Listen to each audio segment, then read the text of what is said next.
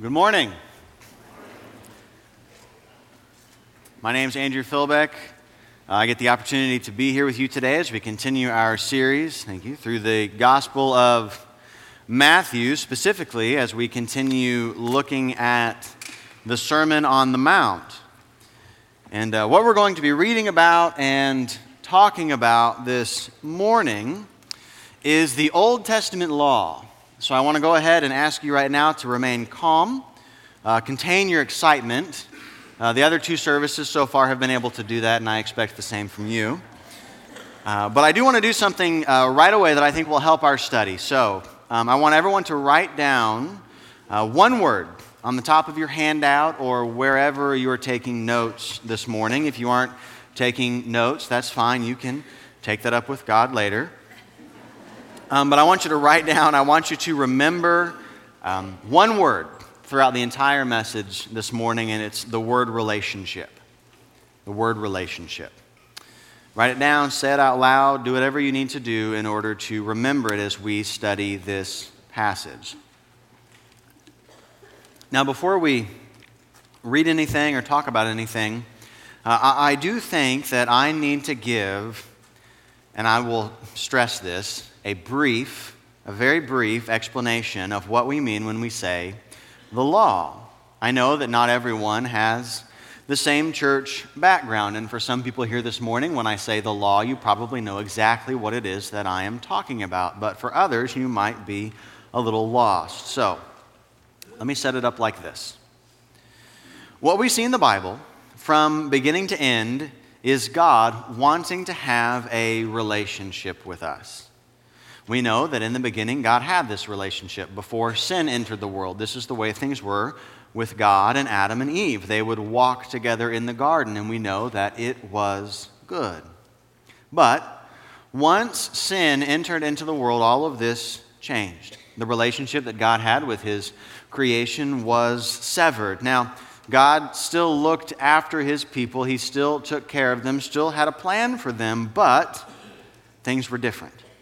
And everything we see in the Bible after Genesis chapter 3 is the story of, of rebuilding that relationship. And while it might seem odd for us today because of the way that we probably think of laws, the law that we're referring to in the Bible is no different. It is a part of God's plan to rebuild and to restore our relationship with Him. Now, my guess is that when I say the law, the first thing that comes to uh, mind for many of you is the Ten Commandments. That's not wrong. That's certainly part of the law. But it's not the whole truth either. You see, there were hundreds of laws the nation of Israel had to follow in order to have this right relationship with God. And they actually fell into three different categories the judicial, the ceremonial, and the moral. Just a really quick explanation of what each of them were. The judicial laws they told Israel what to do as a unique nation. They told Israel what to do and how to live as a nation that was set apart by God. And God called Israel to live differently than the nations around her. The ceremonial laws, these were uh, the laws that told Israel how to worship. Uh, basically, you can think of it as, as the sacrificial system. I know that is a very brief explanation, but it's what it's helpful for us this morning. And finally, the moral laws, uh, very simply, these told people how to live. We could think of it uh, in terms of right and wrong. This is what, this is how God told people how to live. Now, the people of Israel, uh, they had been taught these laws, they had studied these laws for generations. This was the backbone of their society. And so when we jump ahead from the Old Testament to the New Testament and Jesus begins to preach, and when Jesus begins to gain a following and people start to pay attention to him and, and listen to what he has to say, no doubt in the back of their mind, one question that they have is what does he think about the law? What does he think about the law? I, I like what he has said so far. I, I appreciate the fact that Jesus seems to be different, but I need to know what he thinks about the law? We're going to be asking a lot of questions ourselves this morning, and that's a big question that the people of Israel would ask. So go ahead and turn in your Bibles to Matthew chapter 5, verses 17 through 20. Matthew 5, verses 17 through 20, if you haven't already done so. So far, in our study of the Sermon on the Mount, we have looked at the Beatitudes, and we've talked about being salt and light. Now, we know that those passages, they build on each other, and our text this morning is no different. You see, in the Beatitudes, we see what we'd simply call the believer's character. You know, so, so what is a believer? A believer is poor in spirit. A believer mourns their sin. A believer hungers and thirsts for righteousness. In the passage we looked at last week, Matthew 5, verses 13 through 16, we see a believer's purpose to be salt and to be light. We talked about the danger of contamination. We talked about the goal of illuminating God, and we talked about striving to make a difference in our world by doing good, not just by being good. And so this morning, as we've already looked at the believer's character and we've already talked about the believer's purpose, what we're going to do now is see the believer's foundation. What do we stand on? What gives us our strength? What guides us? Because that's what Jesus is referring to here. And this is a big deal because while we are going to talk a lot about the law and we are going to address different aspects of the law and how it relates to you and me today, even though we are New Testament Christians, we also need to understand that what Jesus refers to as our foundation is, in fact, the entire Word of God. I want to say that plainly and clearly right away this morning. Our foundation is the entire Word of God.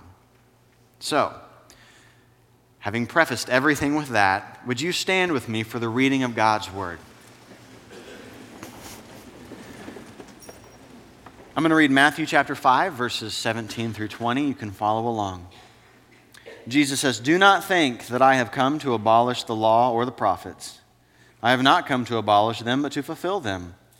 I tell you the truth. Until heaven and earth disappear, not the least, or excuse me, not the smallest letter, not the least stroke of a pen will by any means disappear from the law, until everything is accomplished.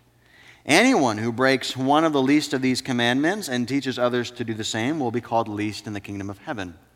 But whoever practices and teaches these commands will be called great in the kingdom of heaven. For I tell you that unless your righteousness surpasses that of the Pharisees and the teachers of the law, you will certainly not enter the kingdom of heaven. Thank you. You may be seated. May God add his blessing to the reading and hearing of his word. If you are taking notes this morning, go ahead and write this down next to number one in your handout the enduring law.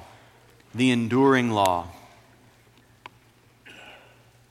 Now, there are two things that I want us to notice in verse 17. One is, uh, I want to point it out after what I, I said earlier. Um, the simply what Jesus says. He says that he's not going to abolish the law and the prophets. Now, the law and the prophets means the entire Old Testament. And I think that we can understand it as the entire Scripture because this was the only Scripture that was written at the time of Jesus' preaching. This is a big deal for us. We need to acknowledge it. But at the same time, after we acknowledge that, I think we still need to ask this question why does he say this? Why does he say, I, am not going to get rid of this? Don't worry, I'm not going to do anything to it. It seems like an odd thing for him to do. At least it seems like an odd thing in my eyes for him to do. Well, the truth is, he says this because he knows this is what his audience wants him to do. Jesus knows that the people listening to him hope that when the Messiah comes, he will lower the standard, if you will, of what it takes to have a relationship with God. They hope that, that the Messiah will make what it takes to have a relationship with God more manageable. Because here's an important point for us to understand it is impossible. It is impossible for us to perfectly obey each and every aspect of God's law all the time. The people knew this. Uh, the people understood this, and then when you add to it the regulations that the Pharisees and the religious leaders put on top of God's law, they felt the burden of this. They felt the weight of this on their shoulders. And so their hope was that when the Messiah came, he would make things different, he would make things easier. Now, while we know that Jesus does make things easier, at the same time, he has no intention of lowering God's standard. God's law is a reflection of God's own character. How, how can that be lowered? You see, just, Jesus understood what the purpose of the law truly was. He, he understood how it truly worked, which was something the people were yet to learn. And he did not come to make it manageable, he did not come to lower the standard. The second thing we need to notice from this verse is what Jesus does not say. He does not mention anything about the traditions that the religious leaders told the people they needed to follow. Uh, these traditions, they, they were interpretations of how to obey God's word, but what they became were a, um, a ridiculous amount of addendums and additions to the law of God. What this really means, how you do that, what this looks like. Now, while you know you can argue that adding to God's law, God's word, is probably not the best thing to do anyway. One of the biggest issues with what the religious leaders did was that they only focused on external behaviors. That's all that they cared about. They did not care about internal attitudes, they only cared about the hands and not the heart. They only cared about the hands and not the heart. And listen, if you've been with us, over the past several weeks, even just a couple of times for any part of this study, you know that it is all about our attitude. You know that it is all about our hearts. Jesus did not promote these traditions. He did not observe these traditions. He publicly called out and criticized the religious leaders because of these traditions. When Jesus is talking about the enduring law, when he's talking about the law and the prophets, he's talking about Scripture. He is not talking about tradition. And God's word is not going anywhere. Verse 18 further emphasizes this when he says, For truly I tell you, until heaven and earth disappear, not the smallest letter, not the least stroke of a pen will by any means disappear from the law until everything is accomplished. You see, what Jesus is saying in these verses is that the law has a purpose, God's word has a purpose, and because of that, it is not going anywhere until that purpose is accomplished. So, what is that purpose? Well, it's for you and me to have a relationship with God. It's for you and me to have a relationship with God. And we're going to talk about this in more detail and talk about how it doesn't meet the expectations of the people, but at the same time, we need to understand this.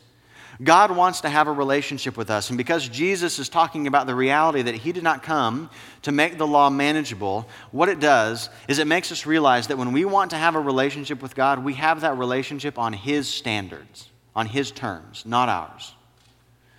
When you want to come to God, you come to Him on His terms. And Jesus came in order to make that relationship happen. Growing up, I watched a lot of musicals.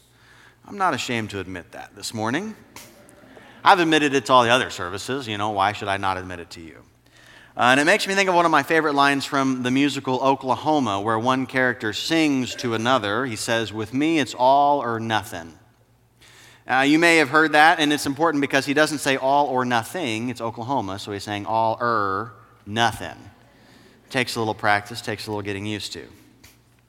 Well, in a sense, this is what God tells us. You know, God wants a relationship with us, and, and God's perfect law, God's perfect word, he, it reveals what that relationship looks like. And it's all or nothing. Jesus didn't come to get rid of it. He didn't come to make it manageable. In fact, He came to follow it and fulfill it because you and I, we can't do that. We'll talk more about that later. Right now, I want you to write this down next to number two in your handout. The relevant law the relevant law. Verse 19 says, Therefore, anyone who sets aside one of the least of these commands and teaches others accordingly will be called least in the kingdom of heaven. But whoever practices and teaches these commands will be called great in the kingdom of heaven. Now, I have a lot of pet peeves. I'm sure after years of listening to Philbecks in the pulpit, you're shocked by that this morning. Uh, being late I hate that. When people talk during a movie, when people text during a movie, when people spoil the end to a movie, when people don't use their turn signals, when people don't actually stop at stop signs, when people complain that it gets cold in Indiana. And listen, I'm not picking on anyone because when I lived in Texas, my pet peeve was people that complained that it got hot in Texas. I mean, at some point, you just need to realize where you've chosen to live. This is the way that it is here. I could go on, but I won't. Um, I want to get a chance to preach again later. Um, one more pet peeve, one more pet peeve that I want to mention this morning. It's when people say that the Bible is not relevant for us today. Now, this bothers me for two reasons. One, because I know that it is. I know the Bible is relevant for my life today. Hopefully, you know that the Bible is relevant for your life today. It's God's Word. And that, in and of itself, makes it relevant. But the second reason that this bothers me is because when people say things like, well, the Bible's not relevant for us today, what they're implying is that it's not relevant for us today, but you know, that's because it was back then and things are different now. You know, back then it was great, whenever then was in their mind, but today, not so much. But the reality is, the Bible has always been out of date or out of touch with the world around it. I mean, the sinful, fallen world has always been opposed to the truth of God's Word. Always. I mean, I think you could say that even, even the religious leaders of Israel were at odds with the truth of God's word. And this is why they invented all of their own traditions and all of their own uh, outward rituals and ceremonies that they, that they complied to, rather than simply taking God at His word. They cared about the hands and not the heart, but God cares about the heart. He cares about our attitude. Before I explain verse 19 in a little bit more detail, I want to pause and, and, and think about our word for the day, our, our word relationship that I want to use to guide us. Because I want to ask this question Would you rather be in a relationship with someone who you knew loved you? You knew they loved you with their whole heart now, no one is perfect though, so sometimes dinner gets burned and laundry piles up and the gas tank in the car is left on empty and bills aren't always paid on time, but you know that they love you. Or would you rather be in a relationship with someone who did all of the right things? Dinner is always perfect, the house is always spotless, the gas tank is always full, and bills are always paid. But at the same time, you know that in their heart, they just don't really care about you. They're just going through the motions. They're just doing all of the things that they're supposed to do. Which relationship would you rather have? So here's the deal. What we see in verse 19 is, is, is Jesus telling us that, that God's word is still relevant. He's saying, Because I am not doing anything to the Word of God because the Word of God is not going anywhere. It is still important. It is still a guide. It is still our measuring stick for how we should live. And because of that, when we approach God's Word, we have two possible consequences one is negative and one is positive. And I really believe that it all comes down to our attitude. And I say that because if we have a positive attitude toward the Word of God, then we will strive to love it. We will strive to obey it. We will strive to honor it. We will strive to cherish it. It will be important to us and it will matter to us. But if we have a negative attitude, then we're going to try to get around it. We're going to try a loop, to find loopholes. We're going we're to try to find ways to justify our own sin. We're going to get angry at God's standard. It all starts with our attitude. And, and Jesus says something here that, that I want to point out because I want to talk about everything in this passage, but it's interesting. He says, you know, if you, if you do these things, you will be called great in the kingdom of heaven. And if you don't do these things, if you, if you don't obey the laws, if you teach others not to do that, you will be called least in the kingdom of heaven. And so, what this implies is that our attitude towards Scripture affects our heavenly reward. Now, okay, how the heavenly rewards are doled out, that's a whole other sermon. That might be a whole other series. I'm not trying to bite off more than I can chew this morning. But I want to mention that because I think it's interesting to notice that he says that both of these people, you know, who have the negative consequence and the positive consequence, they're still within the kingdom of heaven. That might be odd to us. That might sound strange to us. And so, uh, to further emphasize this or to maybe kind of explain it a little bit better, I want to go back to our relationship illustration one more time. I think it's helpful for us to think of this as a marriage. And this is an illustration that we see in Scripture time and again. You know, the bride and the bridegroom, the church is referred to as the bride of Christ. Because here's the reality some people, they choose to stay married forever. and they have a very positive marriage. They have a very fulfilling marriage. It, it, benefits them, it blesses their lives and their families. But at the same time, some people choose to stay married forever, but the truth is, they don't have a great marriage. It's an obligation, it's a chore, and it's a burden. Both couples stay married, but one consequence is negative, and one consequence is positive. See, we need to ask ourselves this morning what kind of relationship do we want to have with God? Maybe we need to go a step further and we need to ask ourselves what kind of attitude do I want to have about my relationship with God? Because I guess the reality is, you know, we all have a relationship with God one way or another. So, how do we feel about that? What's our attitude toward that? Is it one of joy and humility? Or is it selfish? Is it going through the motions because we feel like we have to? Write this down next to number three the law's purpose. The law's purpose. Verse 20 says, For I tell you that unless your righteousness surpasses that of the Pharisees and the teachers of the law, you will certainly not enter the kingdom of heaven. Now, this is where Jesus has been leading his audience. This is where Jesus has been leading us this entire time. Because it all comes down to what God's word is meant to accomplish.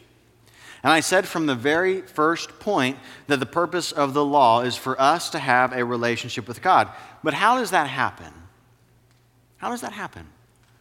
You see, the people thought the law was meant to make them righteous. If you followed all the rules, then you would be right with God. But we know that it is impossible to follow each and every aspect of God's law perfectly all the time. Excuse me. Now, the Pharisees, the religious leaders, they were, they were looked up to by everyone, except for Jesus, basically, because supposedly they did all of the rules. They followed all of the rules. They did all of the things that God wanted them to do. And on top of that, they did all of their own rules that they added to it to say, Look at me, I'm even more righteous. But Jesus' statement in verse 20, it was shocking to his audience for a couple of reasons. Because in their minds, you know, if the Pharisees aren't going to make it into heaven, then no one will. And at the same time, it points to the reality that the law does not make us right with God. We can't follow it, it's not possible. I, I hate to use a sports analogy this morning. I really do. I try not to talk about sports too much from the pulpit. Um, and I know that it's not a perfect analogy, so you don't need to tell me that it's not a perfect analogy afterwards. I'm aware of that. Um, uh, but I, I was thinking of this, and I was thinking about the shock that the people um, would experience. And, and, you know, because we're in Indiana, I, I, this was the first thing that came to mind. I, I think that it would be kind of like, not perfectly, but kind of like the commissioner of the NFL standing up today and saying, you know what, in order to get into the Hall of Fame, your, your career statistics have to be even greater than Peyton Manning's. Now, for the most part, we love Peyton Manning. Not everybody does. That's fine. I know it's not a perfect analogy. But I think if he were to say that, if he were to call him out publicly, everyone all over the country that cares about football would think, well, that's kind of ridiculous. If he's not going to make it in, that's ridiculous. I think that's kind of how the people felt. Just a little bit at least. If they can't make it in, if, if the best of the best don't get into the kingdom of heaven, what chance do I have? And then on top of that, we have the implication that following all the rules won't get you into heaven. And remember, we can't do that, it is impossible. So, we ask ourselves this question If the law is about us having a relationship with God, but at the same time, it is impossible to follow all of the rules and to be righteous, then how on earth does this get me closer to God? Now, I really believe that that's a fair question if you ask it with a genuine heart. And here's the deal just like we have seen so many times already in the Sermon on the Mount, Jesus takes the expectations of the people and he turns them on their head. The law's purpose is not to get people to heaven because God knows that people can't follow it perfectly. Rather, the law's purpose is to show how sinful how hopeless, and how helpless we truly are on our own. And by doing that, what the law does point to is our need for a Savior. It points to Jesus. I've grown up in church my whole life. And when I look at, at, at the Bible and when I, I look at God's perfect righteousness and God's holiness and God's standards, and then I think about my own sinfulness and my own struggles and my own problems, what it does is it shows me how much I need Jesus. God demands perfect righteousness because He is perfect. And since you and me, we cannot be perfect, God gave us Jesus. What God demanded, God also gave. What God demanded, perfection, he also gave in Jesus. Now, Jesus says at the beginning of this passage that what he came to do is to fulfill the law, to accomplish this purpose. But how did he do that? Well, the short answer is to say he did it by his death on the cross. He did it by his death on the cross. But I want to look more specifically for just a moment at how he accomplished this in each of those individual categories. Do you remember the three categories of the law that we talked about in the beginning? Judicial, ceremonial, and moral. Well, after his death on the cross, the church became his body of people on earth, which meant that the judicial laws, the laws concerning how Israel should live as a unique nation, they ended because the church is now God's people. Jesus' death on the cross, his, his perfect sacrifice once for all, brought an end to the ceremonial laws. We can simply think of it like this you know, there's no more sacrifices, not after Jesus. And finally, Jesus fulfilled the moral law by his own perfect righteousness. He obeyed every commandment, he met every requirement, he lived up to every standard. He did what you and I and everyone else that ever lived could not do could not do. So, in light of all this, what is our relationship to the law, to God's word today? If Jesus fulfilled it, then how does it affect me and you? And I'll be honest with you this morning, I spent a long time trying to come up with something insightful to say, something uh, uh, really valuable and meaningful to address this point. And at the end of the day, what I realized I needed to do was just read to you what Paul wrote from the book of Romans, because this is a question that Christians have been asking for a long, long time. If Jesus came and died in my place on the cross and fulfilled these laws, then what do they mean to me? And this is one of the ways that we see this question addressed in Scripture. Paul says this to the church in Rome Therefore, do not let sin reign in your mortal body, so that you obey its evil desires. Do not offer any part of yourself to sin as an instrument of wickedness, but rather offer yourselves to God as those who have been brought from death to life, and offer every part of yourself to Him as an instrument of righteousness. For sin shall no longer be your master because you are not under the law, but under grace. What then? Shall we sin because we are not under the law, but under grace? By no means. By no means. Brian, you can come and get ready to play. What Jesus is, or excuse me, what Paul is saying here, specifically in verse 15, is, is the reality that even though we are saved from the consequences of the law because of Jesus' sacrifice, we still use the law. It still has value. We still use God's word as, as a measuring stick for what a righteous life looks like. The moral law of God still has so much value because sin is still sin, and God is still holy, and God still opposes sin, and God still punishes sin.